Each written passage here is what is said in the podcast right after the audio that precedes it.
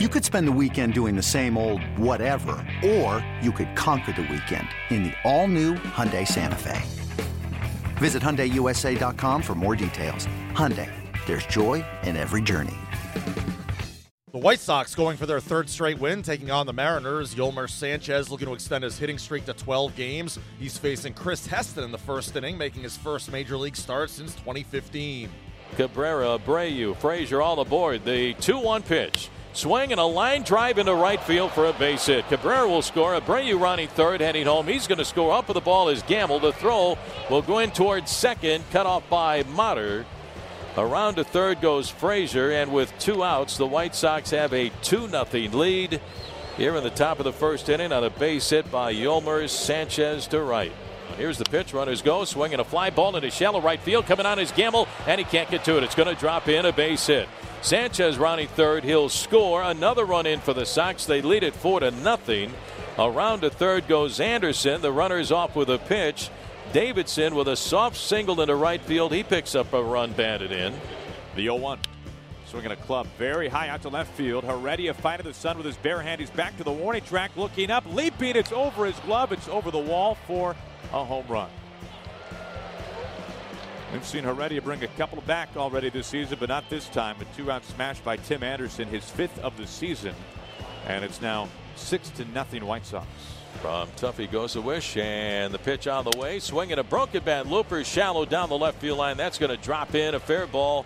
A base hit for Davidson. Here comes Frazier on to score. The White Sox now lead it 8-0. Holland ready to wind up, and the 1-2 pitch. Swing and a miss at a breaking ball for strike three. And the Mariners have one out here in the bottom of the eighth. Here's the windup and the 2-2, and a swing and a miss by Dyson for strike three. Back-to-back strikeouts for Derek Holland here in the bottom of the eighth inning. He's now fanned three in a row. Just recently had his 17-game hitting streak snapped. Here's the 0-2 pitch on the way, and it's strike three called on the inside corner. Derek Holland striking out the side here in the bottom of the eighth inning. Six strikeouts on the afternoon for Derek Holland. The White Sox win their third in a row, taking it 8-1. Yolmer Sanchez extends his hitting streak to 12 games. Derek Holland the win, allowing one run in 8 frames, striking out 6. Tim Anderson finishes with 3 hits, 2 RBIs, and 2 runs scored. The Mariners dropped their third straight to the White Sox. Manager Scott Servais spoke after the game. Rough series, obviously. Starting pitching struggled to get us, into the flow of the game here the last couple nights, and it's a good day, good time for an off day. There's no doubt there. But we got Robbie coming back. We get on the road over in Washington, and guys are frustrated. They're disappointed. But I think the frustration level of just not being in the game. That's part of it. You're going to have ups and downs throughout the season. We know we're in a tough stretch right now. We know we just got to keep fighting and clawing and scratching and find a way. The last couple nights, it's disheartening. It is discouraging, but, again, off day tomorrow, regroup, get Robbie back in the lineup. National League game will be a little different. We'll probably have Nelson Cruz in the outfield there and, hopefully get our offense going. And, we need starting pitching to keep us in the game, and it just didn't happen the last couple nights. And command's biggest issue for Cruz? Yeah. Obviously, these guys, that we're bringing up, some of them have more major league experience than others, but with a ball club like that over there, that any ball club in this league, you put the ball over the middle of the plate, you're going to pay. And you got to be fine. You got to be on the edges. The thing that was frustrating today, I think, for Chris and us is the lack of command. Just you got to throw strikes. You have to trust your stuff, trust your defense behind you, and he was kind of live on the edges, and it wasn't working out too good. Then you got to come over the middle of the plate, and got hurt there. So again, we will. We'll be okay. I know it's hard for the guys in the clubhouse right now to see that. We will eventually get healthy. I just, hoping that we got to continue. Like I said, we got to fight, we got to claw, and it's in very adverse times. We knew it was coming. Now we got to deal with it. It's not all pitching. I mean, your offense has kind of struggled there. It has. The offense has. A couple guys have cooled off a little bit, and I think we see the impact that Robbie has on our offense. It allows other guys to kind of be in the right spots. And we just haven't generated much. There hasn't been much traffic on the bases. It's been a struggle. I think we had the leadoff guy on today. I've been 4 or 5 of the first innings of the game, and it's a double play ball. We just can't get much going there, any rhythm to our lineup at all. So again, putting the big guy back in there in the 3-hole will certainly help. So you're going to face some pretty good offenses on this road trip. talked about your starting pitchers. What do you tell those guys in terms of trying to keep you in games? At the end of the day, you've got to trust your stuff. You've got to throw it over the plate because the walks and getting behind in the count will absolutely bury you. And we saw what happens today when you're not ahead in the count, and all of a sudden now they're just feasting on your stuff when you got to get over the middle of the plate. So you got to trust your stuff. You got to stay aggressive. We're going to give up a few homers, we're going to give up a few hits, but that's our only way to really stay in the game, and that's what we need to do and continue to trust it. You didn't help Heston out much there with the roller kind of between. There was some unlucky hits. We had the check swing roller to first, we had a check swing roller to third. It happens. You hate to say it, it's baseball. We've had a few of those go our way this year. It seems like we had more go against us, to be quite honest. But you hope they even out. And he certainly didn't get any breaks. There's no question about that.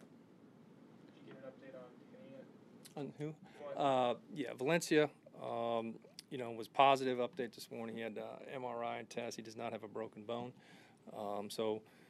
Day off, get some anti-inflammatories in him, and hopefully calm that hand or wrist down. And he'll test it out on Tuesday. Hopefully he'll be okay and can get going over there. He feels very confident that he'll be able to help us. If not Tuesday, certainly Wednesday.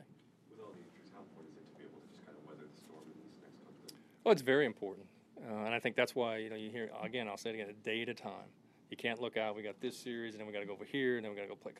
Just day at a time, and trying to put our guys in a good spot, keeping the games tight, and then, hopefully go from there. We just didn't keep it tight the last couple nights. It just got away from us, and, try to manage the situation best we can.